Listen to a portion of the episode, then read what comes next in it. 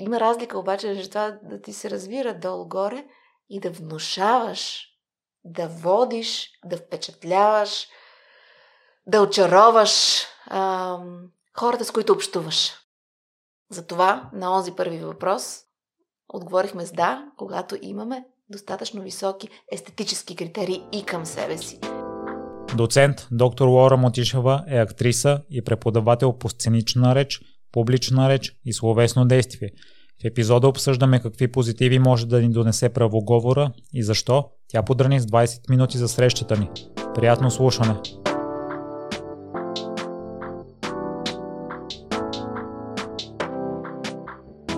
Здравейте, госпожо Мутишева.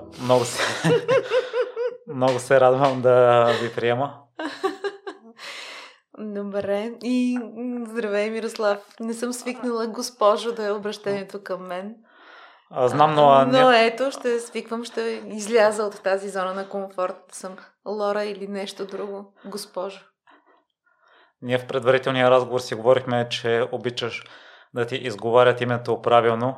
И ако се обръщам с теб към Лора, то през целия епизод ще го изговарям грешно, защото лъто не ми е все още доусъвършенствано.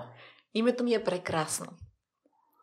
Аз много държа на имената и много държа на това те да се казват в целостта си. Тоест всички съкръщения, умилителни, са ми неуютни на мен. А моето конкретно име, Лора, е прелесно име, великолепно име, наистина.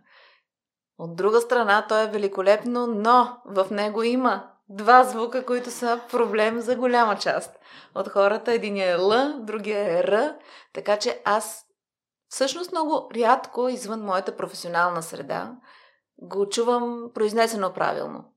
Това не отменя е факта, че аз държа да съм Лора. Например, предпочитам Лора пред госпожо Мутишева. Това госпожо ме кара да си мисля за бастунчета. Щом името ти е великолепно, едната причина предполагам, че е конкретно твоя. Друга е, понеже дъщеря ти е със същото име. Дъщеря ми е със същото име. Това не е, защото това е моето най-любимо име. Просто не открихме друго, което да ни харесва повече с баща. И реално баща и е този, който предложи тя да се казва Лора. Ние бяхме изпаднали в ситуация, в която не знам как ще се казва. Всички имена минахме. Не знам как ще се казва. И аз се бях отказала. Докато той не ми я представи като Лора. А Лора е великолепно име, защото носи семиотично натоварено с изключително много значения. Освен това звучи прекрасно. Не звучи ли прекрасно? Особено когато има Л и Р в него. Лора е толкова красиво име и не можеш да го съкратиш. Не можеш да кажеш Лор. Не, че не можеш, но просто рядко се случва. От Мирослав има какви ли не съкръщения, не всичките уютни. Да не говорим за Георги, който много често се превръща даже и в Гошо. Лора някакси седи твърдо. Единственият шанс е да е Лорче, Лорка и всякакви други не особено приятни за мен производни. А Лори? Също не. Лора е прекрасно. Съгласен съм. И основно съм те поканил като ролята ти на преподавател по техника на говора, правоговор, сценична реч, публична реч и словесно действие, защото забелязах при мен, че след работата ми аз всъщност не знам коя точната дума за моята вокална педагожка или учителка по говор. И установих, че ми се повиши увереността и самочувствието, след като прилагам някои неща и забелязвам, че и възприятието на другите може да се промени за нас.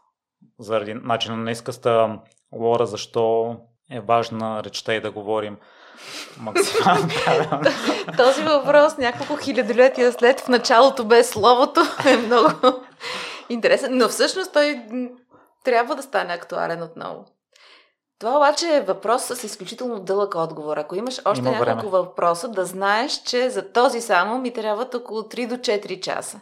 Така че ще дам само някакви отправни точки от моя гледна точка, за да може все пак да отговоря на още няколко други въпроса. Така? Разбираме ли се така? Защо е важно словото? Това ли е въпроса, на който търсим отговор сега? Правоговора и артикулацията, изразителността. Тоест, защо е важно да ти се разбира какво говориш? Да, и може да го обвържеш след това и с увереността и личното ни възприятие. Това, вероятно, е един от възможните отговори на въпроса защо е важно. Това е следствие.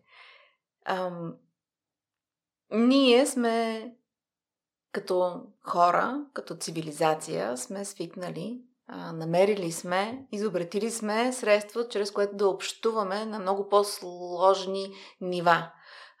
Не само инстинктивни. Рева, когато съм гладен, когато ме боли, по различен начин рева, вия, издавам някакви звуци при извършване на любовен акт. Всичките тези неща при нас са станали недостатъчни, за да изразим богатия си душевен свят. По тази причина възниква и езика. И това е чудесно, защото това значи, че езика е средство да овеществяваш, да реализираш мисълта си на глас, което е нужно предимно, за да можем да бъдем разбрани. Тоест, езика възниква от нуждата ни, някой друг, нещо да чуе, нещо да разбере. От нуждата ни да променим, да аргументираме, да обосновем някаква наша нужда към, спрямо някой друг. Сега, ситуациите, в които просто имам нужда да чувам гласа си и се опивам от това колко добре звуча без да има някаква посока, са добре познати. Всеки човек по някакъв начин е и нарцисист и обича да потъва в собствен сос от удоволствие и наслада, докато говори, особено ако смята, че говори добре и правилно и смислено. Извън тази ситуация говорим за да постигнем нещо. За да стане ясно какво искаме, какво търсим, какво изпитваме. Винаги имаме някаква цел. Това до тук чудесно. Става така обаче, че все по-малко за нас има значение как говорим и все по-трудно изразяваме мислите си на глас. Сега, от тук можем да започнем да разсъждаваме по две теми. Мислите ли са станали по-бедни, че да нямаме нужда да ги овеществяваме чрез гласа си? Единия вариант. Другия вариант е, мислите ни са достатъчно богати, но ние нямаме нужда да ги споделяме толкова много с заобикалящия свят. Разбира се, има още няколко варианта, това са двата основни варианта. Който и да е от двата, предполагам, че съществуват и двата варианта, като краен резултат се оказва, че ние, когато изпаднем все пак в ситуация, в която да имаме нужда, да трябва да се изисква от нас поради професионална характеристика, поради някаква публична изява, вече почти във всяка професия се налагат презентации, налага се някакси пред много хора да кажеш нещо. Смислено, така че тези хора и да го разберат, така че може би даже и да променят свое мнение, свое светоусещане, така че даже да ги убедиш да те последват, ако ще си лидер на някаква кампания. Всичките тези неща са обвързани с начина, по който ти предоставяш тази информация. Ние наричаме този начин комуникация, общуване. И когато ние нямаме такива натрупвания, такава нужда не е формирана още от детска възраст в нас, да работим с езика, да знаем собствения си език, собствените си правоговорни норми, тогава ние срещаме невероятни трудности. Тези трудности ние не подозираме, че ги срещаме. Следиш ли мисълта ми до тук? Защото моята мисъл заобикаля, прави завой напред-назад. Не знам, драгите ти слушатели, не знам как ще се оправят. Трябва да спрат да перат, например, защото аз успявам да слушам подкаст в свободно време, а свободното ми време се оказва времето, в което изпълнявам домакински задължения. Така че не знам как ще се справят твоите слушатели. Знам обаче къде оставих скобата. Да, когато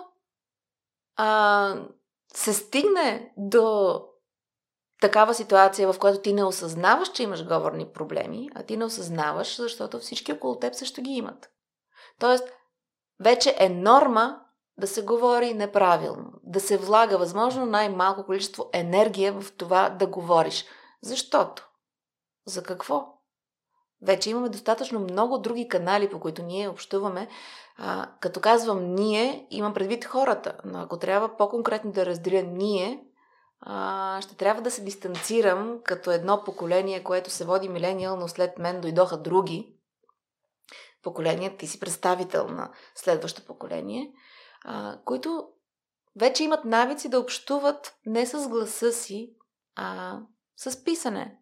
Даже писането е сложна работа и безсмислена, когато можеш просто да реагираш с емотикон. Тоест ние все повече живеем невербално. И няма откъде да имаме навици за вербално съществуване, тъй като ние просто не го правим. Аз наблюдавам децата около дъщеря ми, Лора, най-прекрасното име на света, великолепно. И наблюдавам с тъжно любопитство този процес, колко много децата имат нужда да общуват, имат нужда да се изразяват и нямат думите още, нямат този богат речников запас, за да го правят, но любопитството, нуждата съществува до момента, в който не се озакони наличието на устройство. В момента, в който дадеш на всички тези деца устройства и позволиш то да бъде използвано, те млъкват. Те вече нямат нужда толкова много да говорят. Това не става веднага. Аз го наблюдавам с последните няколко години, разбира се. Дъщеря ми е на 10, ако това има някакво значение и отношение. Така че в момента, в който ние започнем да търсим други канали на изразяване, по-лесни, и по-лесни се оказват да пишеш, защото тогава не го говориш. Говоренето изисква усилие, изисква енергия. Има един мускул, за който ние не подозираме, но ние иначе всички държим да спортуваме, да правим йога, да сме на кето или всякакви други хранителни режими. Но има един мускул, един основен и други, на които също не обръщаме внимание, но ние езика не го тълкуваме изобщо като мускул.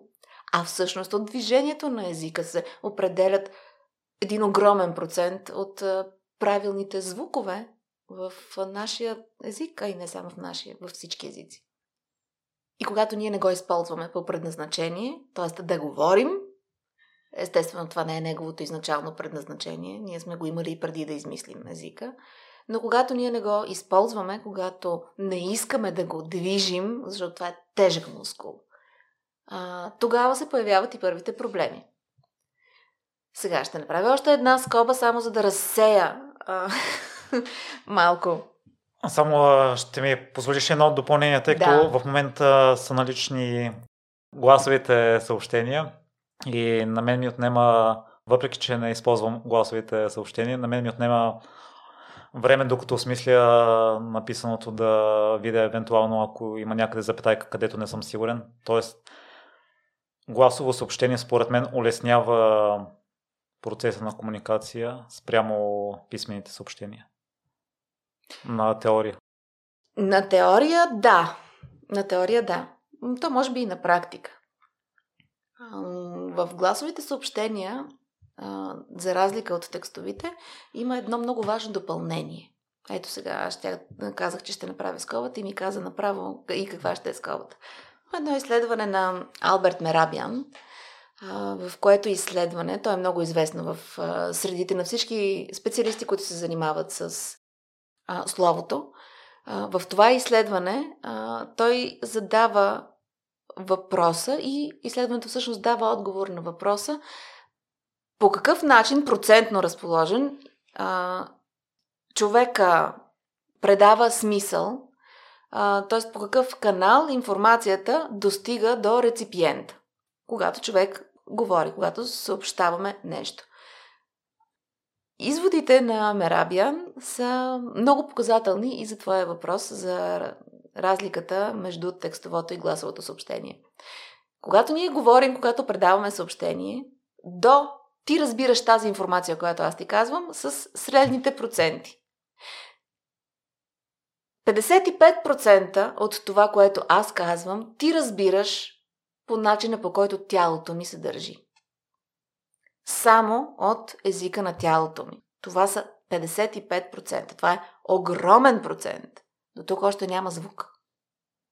Нали? Разбираш? Да. 38% от информацията, която ти получаваш от мен, идват от начина, по който говоря. Тоест от начина, по който звучи гласа ми. От мелодията, забележи, няма думи. Няма дума като информация тук. Има начин, по който звуча паузите, тембъра ми, дали говоря ниско-високо, дали имам някакъв досаден глас или говоря ниско и секси. Всичките тези неща, начина, по който звучи гласа, носят 38% от информацията, от това, което ще разбереш. 7% от информацията се съдържа в думата, в смисъла на думите. Този процент е изключително малък. Затова може много да разсъждаваме по тази тема, не сега, разбира се. Затова, когато работим с гласови съобщения, ние добавяме едни 38%. С текстовите ние оставаме на едни 7%. Каквото разбереш от написаната дума, лошото е, че ти го разбираш както ти прецениш, тъй като ти не получаваш контекста, в който е казано съобщението. За това има и страшен проблем, предполагам, тъй като вече има връзки, раздели, разводи, бракове. Само писмена комуникация води до начало на някаква сериозна връзка. Но всъщност има изключително големи неразбирателства, абсолютно пропасти между тези хора, защото аз пиша едно, в момента в който го напиша, ти, ако само го четеш, имаш пълното право да го разбереш както ти искаш. Да вложиш в него какъвто емоционален и смислов контекст решиш ти. Не го решавам аз. Аз мога да използвам, ако мога да използвам някакви пунктуационни знаци, които да бележат някакъв път на емоцията или на мисълта, но аз не мога повече. А ти можеш да сложиш удивителен, когато пишеш, и това да значи или учуден съм, или да просто значи по-висока емоция. Каква? Не избирам аз, избираш ти, който четеш. Когато обаче работя с гласово съобщение, тогава ти получаваш 7+38. И тогава разбираш долу-горе какво аз чувствам, докато казвам това. И тогава разбираш не каквото ти решиш, а по-скоро се опитваш да разбереш това, което аз съм искала да кажа. Разбира се, в идеалния вариант ще ме видиш. И тогава ще съпоставиш тези 55%, начина по който се държа към теб, начина по който тялото ми общува с твоето тяло или с пространството. И тогава ще съпоставиш дали това, което казвам, кореспондира на начина, по който тялото ми седи, или е обратното. И ако е обратното, и тялото ми седи в някаква затворена позиция, но аз иначе съм много топла, мила и искам да повлияя по някакъв начин, моя съвет е да повярваш на тялото. Тези 55% най-трудно се контролират. По-лесно се контролират другите 38+7. За едните трябва работа, за другите трябва и четене. Това беше скоба само, да напомня. Добре, Лора, тъй като на мен ми е интересна темата за невербалната комуникация, знам, че ако ръцете са ти под масата, както са твоите, в нито един момент не си ги изкарал на масата, значи, че на теория, че си леко затворена, леко притиснена. Всъщност, невербалната комуникация трябва да се тълкува винаги в контекста, в който се намираме. Моите ръце не са на масата сега, защото така ще се близа до микрофона. И аз не знам каква част от шумовете влиза в микрофона и коя не. Така че това е основната причина. Това трябва да го тълкуваш заедно с факта, че те са под масата. Ако забележиш обаче, краката ми са кръстосани в твоя посока, не са в страни, което значи, че аз всъщност имам интерес към разговора, към теб, не се дистанцирам от него. Също така, вероятно си забелязала, че веднъж само кръстосах ръцете си. Всичкото това обаче ще трябва да си го представят твоите слушатели. Само веднъж, веднага след което ги махнах. Защото да ги кръстосам така за мен е удобно, но знам, че давам грешен знак и затова ги махнах оттам. Това е някакъв специфичен контрол, който разбира се е възможен само когато имаш две неща. Информация по въпроса. Какво даваш знак, че излъчваш и дали се съгласяваш това да излъчваш или не. Едното и второто дали искаш да контролираш тялото си или не. В моя случай не съм правилния за теб пример, тъй като аз съм в ситуация, в която съм по някакъв начин публична в момента, ти ме наблюдаваш и аз контролирам поведението си, така че да се опитвам да няма конфликти между нас. Което не се случва в нормална ежедневна ситуация на общуване. В нея можеш много повече да разчиташ на сигналите на тялото отсреща. Не всеки. Имам достатъчно количество информация по невербална комуникация или по невролингвистично програмиране. Тоест, повечето хора не лъжат с телата си. Лора, да засегнем малко 7% при мен на нещата, които можех да подобря и все още мога. Едното беше артикулацията. Не артикулирах достатъчно добре думите и се получаваше едно мързеливо говорене. Друго нещо, върху което мога да се съсредоточа, е дишането и това, че не дишам дълбоко и не дишам правилно. Това установих, че за момента може би са най-важните неща, върху които работя, правя упражнения преди всеки епизод и преди разговори. Старая се и всеки ден да си правя упражнения за това, за артикулация, най-вече за дишане и за разгрявка на гласовите страни. Пример, да. Зад това аз обаче не успях да видя въпроса ти. Освен на това, кои са другите чести неща, които хората могат да подобрят в изказа си, в изразяването? Добре, първото нещо, което хората трябва да направят, е да си отговорят сами, всеки за себе си, на въпроса искат ли, имат ли нужда да говорят по-добре, да бъдат разбирани, да могат да влияят чрез гласа си, чрез поведението си пред хората. Искат ли да комуникират на едно друго по-смислено ниво? Само ако си отговорят на този въпрос с да, искам, тогава вече е валиден този наш разговор. Защото изключително голяма част от хората не смята това за нужно. Аз не се съгласявам с това. За мен то е нужно. Не е нужно. То продължава да ни отличава от други видове живеещи на Земята.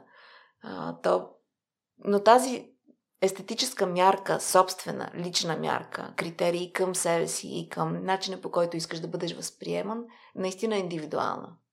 Разбира се, до момента, в който не се окаже, че сега имаш презентация, заповядай, давай. Тогава вече съжаляваш със задна дата за всички използвани възможности в това отношение. Да, ако сме си отговорили на въпроса, да, искам. Искам да говоря по-добре, искам да ме слушат, искам да им е интересно, искам да създам впечатление на интересна личност, искам да мотивирам, искам хората да се вдъхновяват само докато ме слушат. Ако искам всичките тези неща, трябва да се започне, разбира се, от самото начало. Преди словото, за да има слово, е дишането, тъй като словото всъщност е озвучена издишна струя. Ние говорим издишвайки. Нямаме друг начин за сега. Не мисля, че ще измислим, тъй като словото не е в кръга на интересите цивилизационни в момента, по мое впечатление. Тъжно. Да, защо ни е нужно да дишаме правилно и въобще какво значи да дишам правилно? Правата логика на нормалните хора е, аз съм жив, значи дишам, значи какъв ти е проблема? И аз мога да кажа какъв е проблема, защото ще напомня, вие отговорихте ли да на онзи въпрос? Искате ли да, влияете да, ако общувате да. Добре, щом сте отговорили да, тогава това значи, че искате да говорите. Ангажирано, убедително, с енергия. Откъде идва тази енергия? От озвучената издишна струя. Дишането ние го дефинираме в нашата, а и не само в нашата, спортисти, духови, особено духови инструменталисти, духачи ги наричат за по-кратко, работят с дишане, за да могат да си вършат работата. Под неправилно дишане ние разбираме всъщност високо дишане, което се осъществява с горната част на белите дробове. Това е онова дишане, което от филмите се тълкува като романтично дамско дишане, защото е признак на страст, възбуда, любовна емоция, някакво вълнение. За да покажат такова, актрисите са карани преди време да дишат високо, така че гърдите им да извършват едни движения, така че това да впечатлява.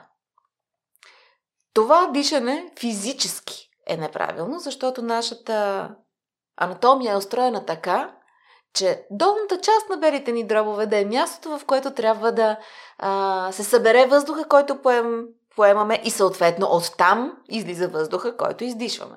Което значи, че ние, а затова там има и плаващи ребра и това е много интересно. Ако само се поинтересуваме как точно е устроено нашето тяло, ние ще намерим всички правилни отговори. Ние имаме плаващи ребра, които плават не горе, нали? Плаващите ребра са в долната част на белите дробове.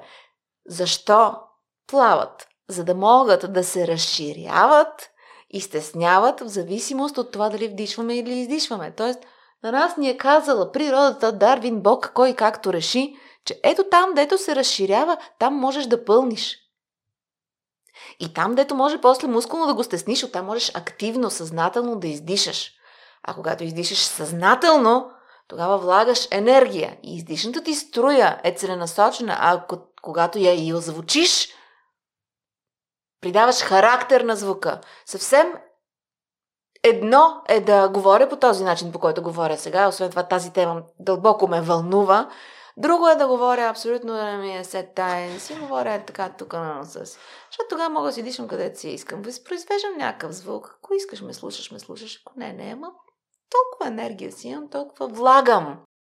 Другото, така че да сме важни, така че да е важно, е въпрос на количество енергия. Количеството енергия идва от въздуха. Цели вятърни мелници задвижваме чрез въздуха, а ни мързи сами себе си да задвижваме. Разбира се, това идва и по причина, че сега вече някак не е модерно толкова много да се изявяваш пространството. Не си социално приемлив, ако споделяш публично, ако имаш достатъчно енергия да заявяваш себе си. Напротив, трябва така да слушаме търпеливо, да приемаме другите и да не показваме много. Някак си имам чувството, че това е някакво всеобщо битуване. Това също естествено е част от проблема. Та за дишането това. След дишането идват едни мускули, които ние изобщо не смятаме за важни. Ние смятаме, че устните ни, например, са важни за какво? Да ги пълним с филари напоследък, последните години, да отхапваме, да се храним по някакъв начин, разбира се, да се целуваме, което е много добро упражнение, между другото. Целувайте се повече, вече не сме в пандемия, този съвет мога да се чувствам спокойна и свободна да го давам. Но движението на устните ни, заедно с езика в устата ни, са тези два мускула, тези две мускулни групи, които определят различния звук на всички звукове, които ние произвеждаме, различното отчленяване. Тоест, всеки един звук, сега говоря конкретно за българите, то се отнася за всеки език, но аз ще използвам български език, тъй като говорим на български и подозирам, че ти си открил твоите проблеми, докато работиш на български език. Всеки един звук от тези, с които работим ние, се отчленява по различен начин. Тоест, за всеки един звук устните са в определена позиция, за да е правилен, езикът е в определена позиция, за да е правилен, долната челюст, челюстния ъгъл, долната челюст, мандибулата и това дето се отваря надолу, горната не се отваря, а Господ, Дарвин или там който, също ни е дал знак. Отваря се само долната челюст, значи тя се отваря. Има ли причина? Има причина, не само да ядеш, отваряйки тази челюст по определен начин, в зависимост от това колко е движението надолу, излиза различен звук.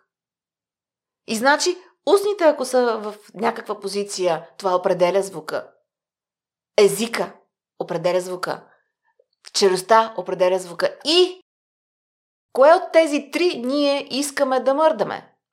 Мирослав? На първо място ребрата. Не, ребрата не искаме да ги мърдаме, защото в повечето случаи дишаме неправилно. Но ние не искаме да мърдаме нито езика, нито устните, нито челюстта. Защо? Защото това ни коства излишна според нас енергия. Защото е ненужно усилие да си движиш езика нагоре за Л, например, за Р, така че Рто да е в норма и да е изнесено, например. Устните, защо да ги движим във всичките им възможни варианти, като можем просто да отваряме така и каквото излезе. И наистина хората така се разбират. Като си говорят, така се разбират. Нещо се разбира. Има разлика обаче между това да ти се разбира долу-горе и да внушаваш, да водиш, да впечатляваш, да очароваш хората, с които общуваш. Затова на онзи първи въпрос отговорихме с да, когато имаме достатъчно високи естетически критерии и към себе си, не към другите. Аз, разбира се, имам и към другите, защото очаквам хората, с които общувам, професионално, разбира се, да притежават всичките тези качества. А едно основно нещо ни липсва. Ако трябва да отговоря, ей така, спирам да говоря дълго, говоря кратко. Едно единствено нещо ни дели от етапа, в който ние да говорим ангажирано, добре, въздействащо. Това, което ни липсва, е желание за фитнес на тези артикулационни органи. Това, което е основният ни проблем, е, че те са мързеливи, лениви, както всичко. Втори закон на Нютон е изключително... Аз много обичам законите на Нютон. Всичките са пряко и по специалността ми, а са пряко вързани с живеенето ни. Няма да го цитирам съвсем. По спомен ще го цитирам. Но втори закон на Нютон е законът за инерцията. Всяко тяло седи неподвижно или запазва праволинейното си движение до момента, в който външна сила не се намеси и не промени това. Всяко тяло иска да е в покой. Ние искаме да сме в покой. Човешкото ни същество държи да е в покой. И понеже искаме да сме в покой, ни трябва външна сила, наричаме го воля. Аз го наричам воля.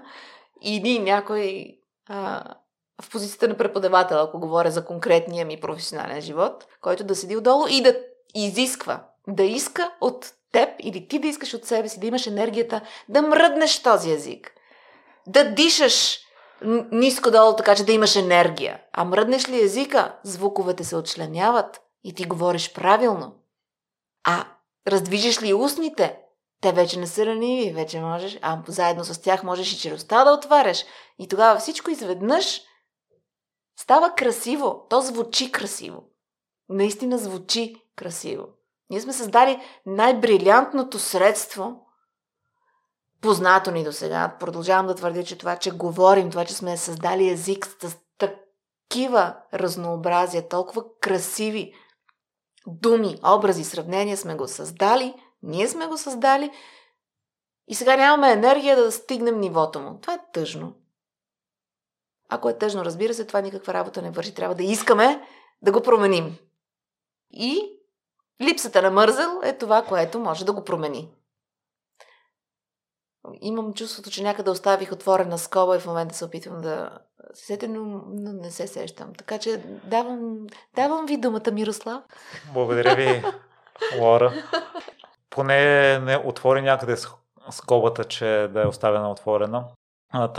Ако има слушатели, които не са мързеливи и желаят да предприемат начални стъпки, ако до момента въобще не са се занимавали, ако може да ги посъветваш през устройството, през което слушат, през слушалките, кои са нещата, които могат още сега да подобрят или да въведат, за да... О, да, мога. Те долу-горе важат и са същите, като тези неща, през които минават първокласниците в нашата образователна система. Да четат на глас. Това е изключително важно, защото то тренира и слуха. Ние с теб си говорихме, мисля, че не бяхме на запис обаче, че слуха е изключително важен. Основният регулатор за това ние да говорим правилно, защото ние сме свикнали да се чуваме по един начин и за нас това е правилно. Когато започнем да се опитваме да говорим реално правилно, слуха е този, който дава назад, защото той е свикнал да чува друго и да смята друго за правилно. Така че ние трябва първо да работим за слуха си, за да можем да чуваме кое е правилно и да започнем да чуваме кое е неправилно. Как можем да чуваме? Когато има звук. Как да има звук? Като четем на глас, тогава идва звука от нас и се слушаме. И е много важно да се намират, все по-трудно е, разбира се. Продължавам за слуха темата. Да се слушат хора, които говорят правилно. На времето телевизията, тогава беше само БНТ, беше и радио Хоризонт Христо Ботев, бяха източници, в които е задължително. Ясно е, че там се говори правилно. Тоест, слуха чува правилно говорене и естествено, когато ти слушаш само как се говори правилно, около теб звуковата среда е такава, тогава и ти говориш правилно, защото слухът ти дава знак. Трябва да говориш така, както си го чувал. Това, което си чувал е правилно, значи ти ще се стремиш да говориш така. За добро или за лошо, по-скоро за лошо в това отношение, от тогава насам първо минаха години, второ появиха се и продължават да се появяват всякакви различни канали, в които всякакви хора с... И тук не коментирам богатата им душевност, но всякакви хора в национален ефир говорят неправилно. Откъде да дойде при нас тази норма как е правилно да се говори? Тя не може да в момента е само теоретична в учебниците. И ако намериш логопед, преподавател или някой малко по-възрастен, който няма диалектни отклонения, тогава можеш да вярваш, че той говори правилно. Но всъщност звуковата среда, която ни заобикаля, е лоша. И ние няма как да чуем кое е правилно. Много трудно е, не че няма как, много е трудно да чуем кое е неправилно и кое е правилно. Няма база за сравнение. Затова да говорим на глас, окей, така ще се свикнем и да се слушаме, а ние не сме... Човека не се чувства комфортно със своя глас по традиция, когато го чува, особено на запис. Сигурно си имал същите проблеми. Като си чуеш гласа на запис, той никак не звучи така, както ти си го чуваш, докато говориш. Нито е толкова плътен, богат, нито е толкова красив. Чуваш нещо съвсем различно, по-скоро скопено. Това е нормално и естествено, но няма да обясняваме сега защо. Четенето на глас и слушането на хора, които говорят правилно. Къде можем да намерим тези хора? Това, което наистина може да е практически съвет, защото аз теоретично мога да кажа, ето в телевизията, в радиото, по сцената, театралната сцена, в киното, но нито един от тези отговори всъщност не е отговор, за който седя, защото в нито едно от тези места ние не срещаме непременно, винаги и задължително правилна реч. Това, което ми прави впечатление е, че в аудиокнигите, аз напоследък изграждам в себе си навик да слушам аудиокниги. Аз ги слушам по много смешен начин, защото непрекъснато коментирам запис. Сега може ли, верно ли го каза по този начин? Това е страшно тъпотия. Но извън това, много съм забавна, докато ходя и ги слушам за хората около себе си. Но извън това, ми прави впечатление, че някакъв сериозен процент от... дикторите от гласовете, които четат аудиокниги на български, говорят правилно.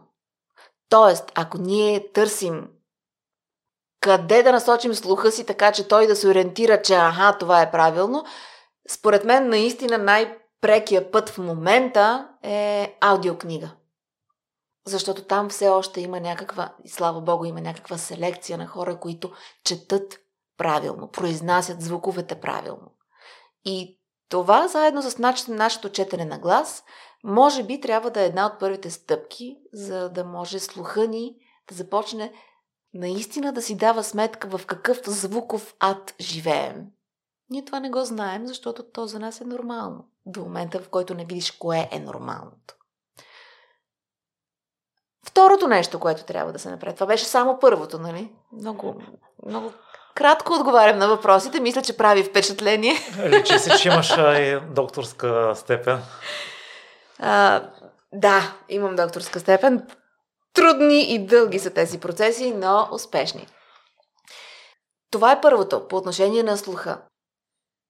За да се почувстваме ние комфортно и да имаме желание да говорим правилно, трябва да си дадем сметка и че ще се сблъскаме с едно нещо, което не го пише много по книгите. Което обаче е истинска реалност. В момента, в който някой започне да се опитва да говори правилно, да казва думата до край, да влага в нея смисъл, да отчленява звуковете, да казва ще вместо ше, например, като ще отида или ще отия, без въобще гласни, съгласни. Съгласните искат повече енергия, затова ние си ги спестяваме и се връщаме само към гласни. Та в момента, в който някой чул е, слушал е, слуха му вече работи, знае кое е правилно, кое е не, взел решение, да, ще говоря правилно, започнал е да прави упражнения и започне да опитва да говори правилно с обкръжението, което е същото като предишното му, той започва да получава коментари, в които в повечето случаи са подигравателни. Тоест, почти много е рядко някой от хората, които са свикнали до сега да те слушат как говориш, а да се впечатли положително от твоите вече явни опити да говориш добре. И ти се оказваш претенциозен, натруфен, нещо показваш, нещо претендираш за нещо, правиш се на някакъв, само защото всъщност се опитваш да говориш правилно. Толкова много ние сме свикнали на това абсолютно безхаберно, безенергийно говорене, че всеки момент, в който някой говори правилно в същата тази среда, той бива коментиран. И това е много важно да се знае и да се осъзнае, защото много често усилията на този човек стигат до там и след това мотивацията му рязко спада, защото отношението към него се променя. Разбираш, следиш ли мисълта ми? Да, и се сетих за една от любимите ми песни на Soundgarden, в която в припевите се пее наведи си главата, което се повтаря, и си вдигни главата и слушала ли си? Вероятно. И тъй като на мен ми е интересно да чета за смисъла на текстовете, една от интерпретациите, именно това, което ти сподели до някъде, че ако сме долу или сме тъжни и обществото ни казва вдигни глава, изправи се, докато ако искаме, ако вече сме щастливи или сме се подобрили, тогава ни казва свали глава, не бъди горд, не бъди претенциозен. Да, това се случва и по отношение на тази тема, за която говорим. Това много ме впечатлява. Препотвърждавам това, както казах, това в теоретичните сериозни трудове, или поне тези, до които аз съм стигнала, не е нещо, на което се обръща внимание, защото то всъщност не е реално по темата техника на говора, правоговор. Темата е как ти сам да говориш. Но човешката психология е важна и трябва да се взимат предвид всички фактори. Защото ние тук си казахме да, преди час и половина казахме да, искаме. И това носи със себе си отговорност. Да знаеш, че ти като да поискаш, ще дойде момент, в който ще те гледат отчудено, ще решат, че се правиш неинтересен само защото говориш правилно. И това не трябва да те връща назад. Защото преодолееш ли това, те ще свикнат да те чуват и по този нов начин. И тогава, когато те свикнат да те чуват по този нов начин, по този начин, по който говорят правилно, първо, това може да им хареса. Може и те да поискат. И така в друга вече българска песен, до всяко добро същество, ако проговори правилно още едно, този утопичен свят ще настане. Заедно с това, когато те са свикнали да те чуват по този вече правилен начин, на тях ще им направи впечатление, ако ти започнеш отново да се отпускаш. Което пък е обратна връзка и обратен знак за теб самия. До тези изводи стигам аз години наред, първо общувайки със студентите си, защото аз съм от... Благословена ми е професията, тъй като всяка година аз се виждам с пресните поколения. Всяка година. Нямам право да остарея, защото всяка година виждам какво се случва в момента. Тези поколения, които сега излизат от гимназии, идват и при нас. И аз виждам пътя, посоката, в която се движим. Която посока все още не е станала в градация. По-скоро е деградация към момента, но продължаваме да вярваме, нали така? И да полагаме усилия. И това е едната среда, от която вадя тези изводи. Другата среда е дъщеря ми. И сега аз, понеже тя се казва Лора, аз обичам името Лора, ще поговоря малко защо през Лора стигам от тези изводи. Това е естествено почти същия начин, по който и студентите са стигнали до това. Лора е дъщеря на майка си, а майка ѝ много държи да се говори правилно. Тоест, докато други родители влагат усилия в някакви други неща или неглижират начина, по който детето говори, естествено е, че моя фокус е бил тя да говори правилно. И тя говори правилно. И това за нея е нормално. Колкото повече започна да общува обаче, колкото повече вече започна да е част от социума, колкото повече децата започнат да разбират, че искат да са предпочетени в някаква компания, че в някаква компания е готино, модерно да си, което определя начина им на поведение, начина им на обличане, вкусовете им, всичките тези неща, в които ние гнием от детска възраст през тинейджерска, когато е най-зле. И всеки спрямо собственото си развитие се отървава от тези съобразявания с средата или не се отървава. Та, в момента, в който започнаха да се появяват тези социални групи с определен начин на поведение, аз наблюдавам, че Лора говори правилно, когато е с мен винаги. Това е по традиция. Когато е с възрастни, съзнателни хора, когато е в някаква спокойна ситуация извън тази компаника, в която тя иска да фитне, иска да се впише, тя говори както може да говори, а тя може да говори правилно. Тя полага усилия да говори неправилно, за да е част от тази среда, която я е интересна. И това прави всеки един човек в развитието си по някакъв начин. Дали ще пропушиш, защото хората, които са ти интересни, всички пушат и е готино да пушиш. Дали ще прослушаш рок, метал, рап заради компанията, в която искаш да влезеш.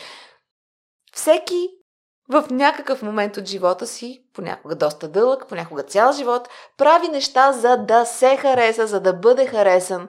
И връщам пак в нашата тема, в нашата сфера.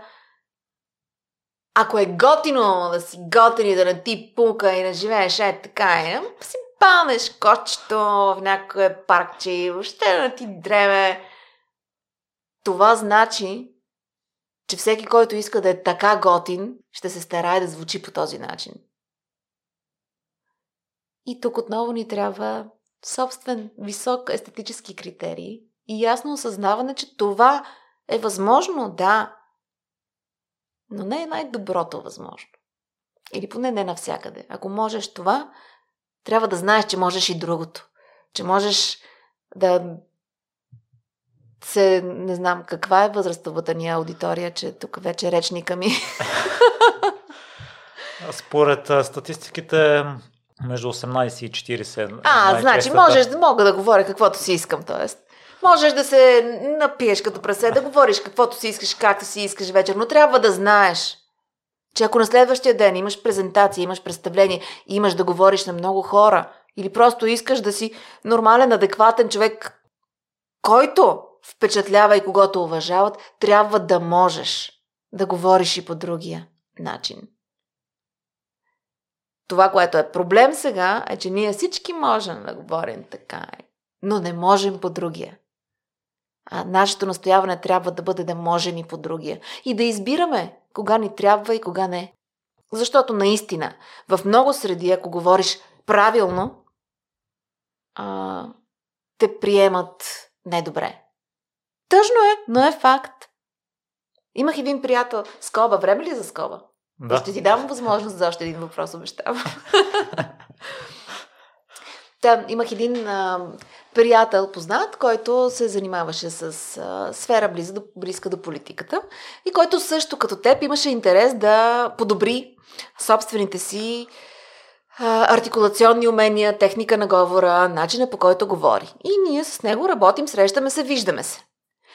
И той е много доволен и се чувства много добре и всичко е чудесно и осъзнава какъв цял свят пред него стои на отчленяване, артикулация, естетическа стойност на езика, дикция и всякакви такива неща. До момента, в който не му се налага да е командирован в някакво село, българско село, в което село да общува с...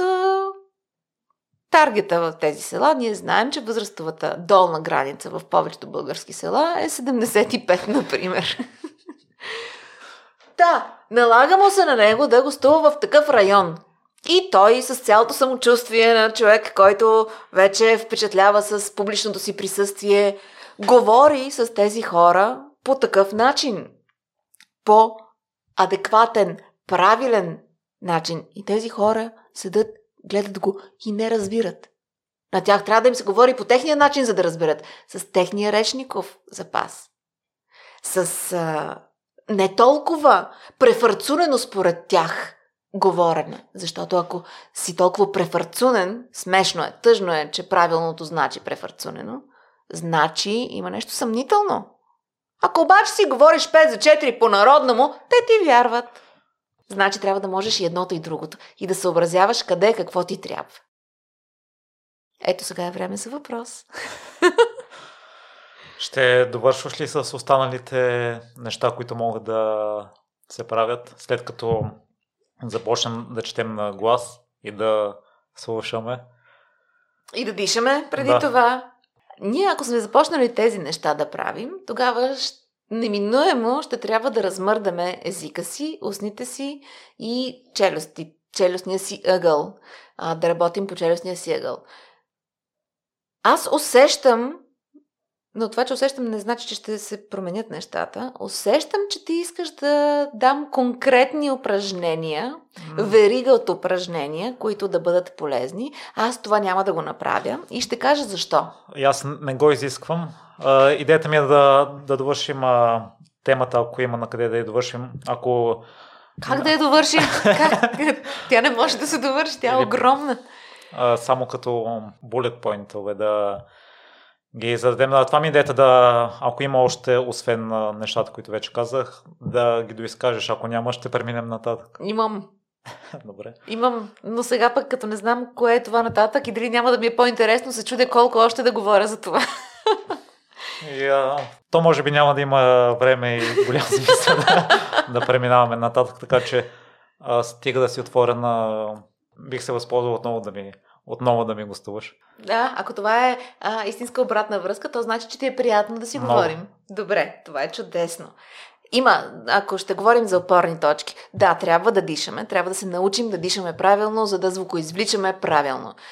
Трябва да положим усилие да раздвижваме и то е постоянно това раздвижване, нуждата от езика, устните и заобщо целият ни артикулационен апарат трябва да се движи. Повечето правоговорни упражнения всъщност се състоят точно в това. Дали ще кажеш сти, сте, ст, принуждаваш езика да прави нещо, което той не иска.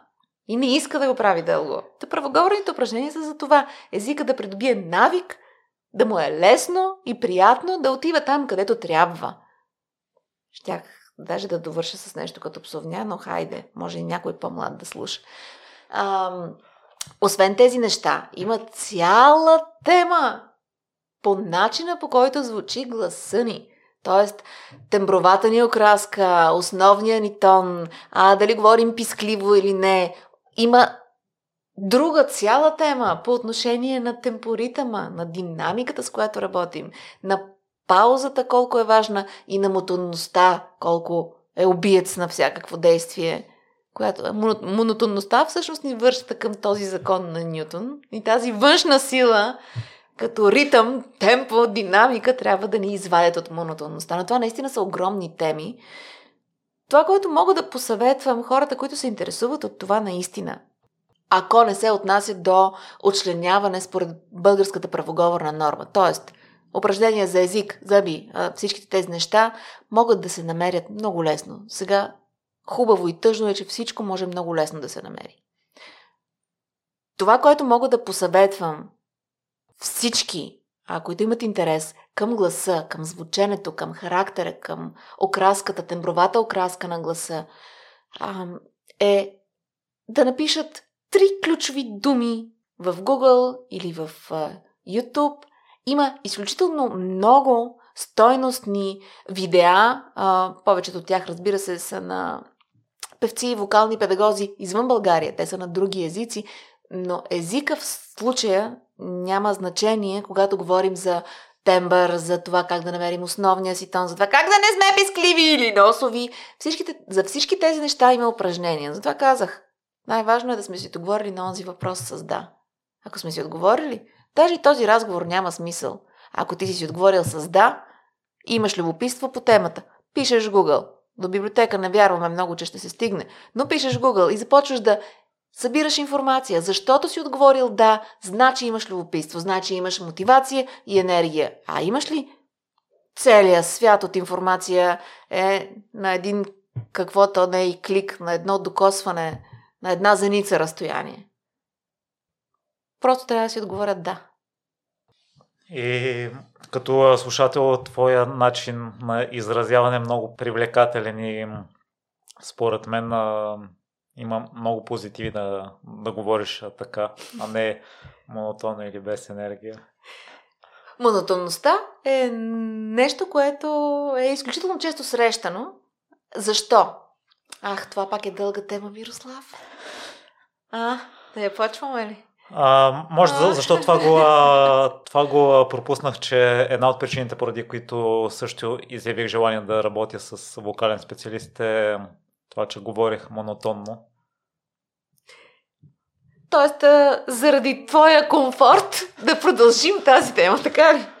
Заради твоето любопитство по темата.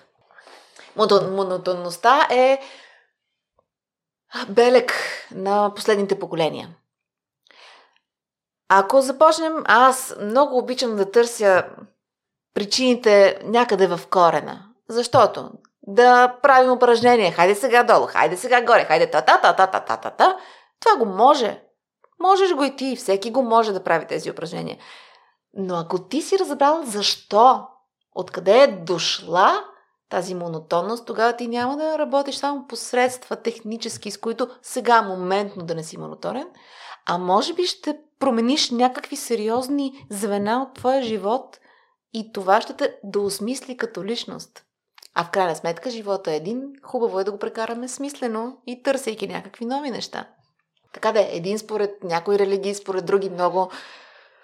В това съвременно общество трябва всяко изречение да го довършвам според избора на всеки. Какво е монотонността? Един тон. Монотонността е свързана с липсата всъщност на емоционална окраска на изказването ни. Когато в момента, в който има емоция в изказването ни, тя неминуемо орелефява изказването ни. Когато нещо е монотонно, то е като с кардиограмата. Движи се надолу нагоре, когато сърцето работи, нали? Работи, между другото, е остарялата правилна форма на глагола работя сега. На сцената е трябвало да се казва работя преди години. Интересен факт, скоба. Така.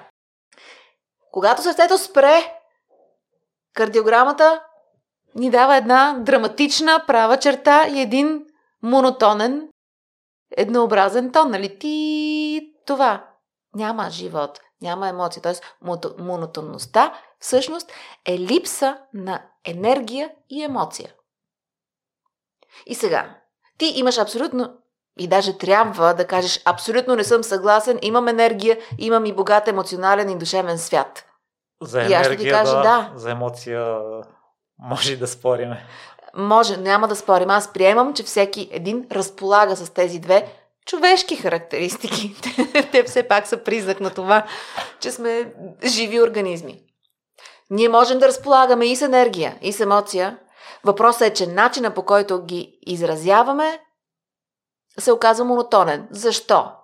Споменах го, ако някой следи сложната ми мисъл някъде в началото на разговора, че сега не е много окей да проявяваш емоционалната си природа. Тоест ние живеем в общество, което е логично, рационално и не случайно сега има толкова огромен бум на йога центрове, толкова много хора ходят и слава богу на психотерапия, толкова хора търсят импротеатър. Вече хората започнаха да осъзнават, че това, в което тънахме, липсата на емоция като норма, не трябва да показваш, че си ядосан. Не трябва много шумно да показваш, че си щастлив. Не трябва. Ако си момче, пък съвсем. Тази забрана да проявяваш емоция, вече лека по лека започва да се вдига и хората започват да търсят, да се запознават отново с емоционалната си природа. Което за мен значи, че съвсем скоро ще можем да я проявяваме много повече наяве. Защото единственото, което ни прави монотонни, добре, да не е единственото. Ох, нито една тема не мога да завърша кратко и така е, това е. Съжалявам. Не, въобще не съжалявам. Да, едно от нещата, които ни прави монотонни, е нашите собствени спънки. Още от деца, още от възпитанието ни да не показваме. Ако покажеш, си раним. Наистина, ако покажеш, си раним. В това вярваме и тук.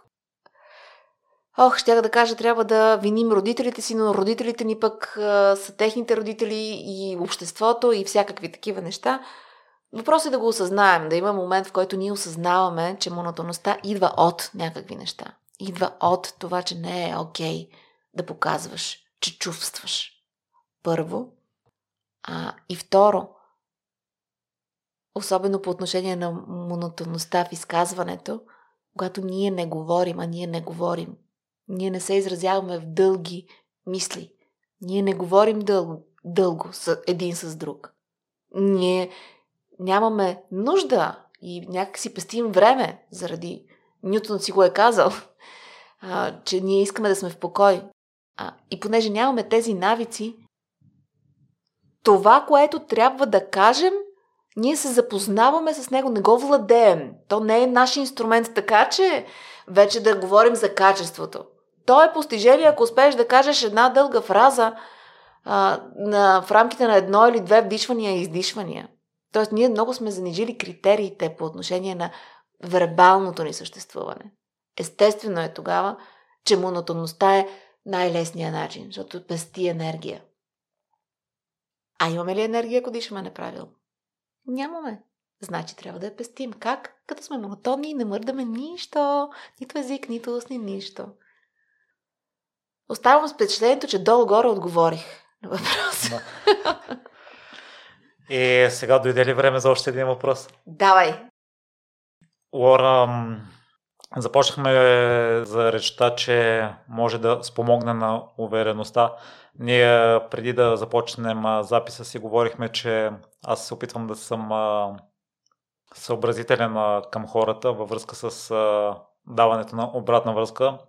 Ти си точно обратното, пряма. И достигнахме до извода, че именно съобразителността те е докарала до това положение. Не знам дали двете неща са свързани, тъй като се възхищавам на това и смятам, че до някъде е свързано с увереността и понеже ти е висока в себе си, затова си позволяваш да се държиш така. Та въпросът ми е откъде идва за теб вътрешната увереност? Първо, радвам се, че имаш такова впечатление, че увереността ми е висока. Подхожда и с едно на ум. Може просто да искам да създавам такова впечатление. твоята обратна връзка значи, че очевидно се справям добре, ако е така. Но и ти се налага. Разбира се, възможно е и наистина да съм уверена в себе си. Никога не вярваме наистина само на думите, нали? Но и самото излъчване и от това, че си боравиш добре с говора, според мен също допринася за увереността. И за смелостта, която имаш да си смениш различните изкази и да даваш примери с това. За увереност не знам. Да, в много сфери наистина се чувствам уверена, особено в сравнение с една предишна версия на Лора, която, както всяко момиче тинейджър, предполагам, трудно намира своята увереност в каквото и да е.